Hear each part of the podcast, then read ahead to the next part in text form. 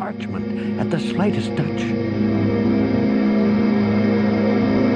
Around the middle of the night, the stains on Zakal's handcloth changed from dark green to bright, and the healer who had nursed him for several days left him both signs that he would be dead before sunrise.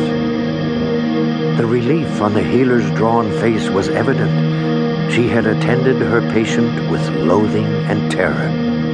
For this was Zakal the Terrible, the greatest of all the Kolinar masters, with a mind so powerful he had twice used it to incinerate his enemies into ashes at his feet.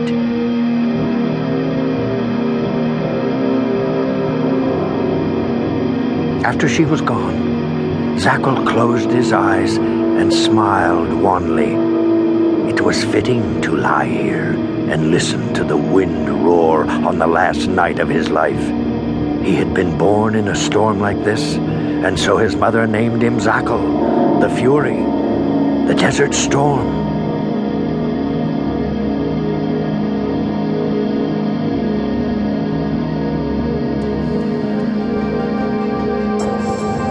He was drowsing off when an image jolted him awake. His former student, Koteth, the new Highmaster, wrapped in his black traveling cloak. Koteth was crossing the desert. Zakal knew this despite the three initiates in the next chamber who stood guard, not over his aged dying body, but over a far more dangerous weapon, his mind. Even their combined efforts to shield the truth from him could not sever his link to the man he had raised as his own son, designated as his successor and now despised as his mortal enemy. Koteth had sensed his old master's impending death and would be here well before dawn.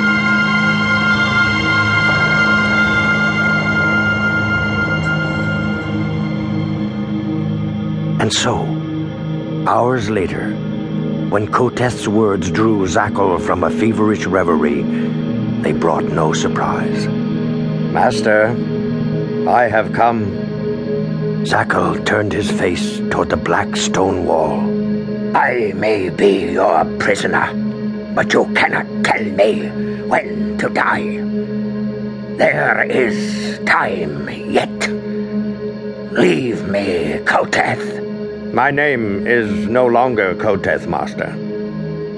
I have changed it to Sotek in honor of Surak." The young Vulcan drew back the hood of his cloak, scattering rust-colored sand. As a child, Koteth had been a prodigy of the secret arts, devouring everything Zakal dared teach him. Zakal had, early on, glimpsed the unpleasant truth. Koteth would someday surpass his teacher.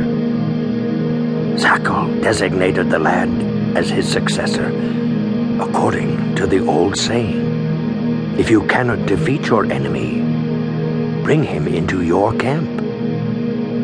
But Zakal had never suspected that Koteth's talent would be wasted, perverted by the simple-minded philosophy of such a peace-loving coward as Surak, nor had he expected that Surak's teachings would flourish and gain so many followers, while his, Zakal's, would die out? Zakal hissed, "Soltik!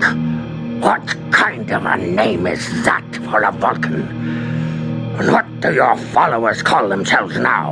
Sirak, Sorak? And how many Suraks altogether?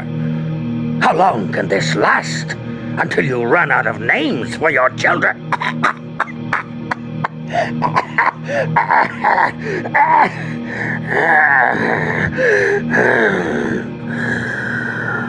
"Koteth, how can you bear to see your old teacher like this, knowing that they do not permit me to ease my pain?" The trace of a hardened smile crossed Koteth's features. "To permit you access to any of the mind rules would be foolish, Master. I have seen you kill without mercy or guilt."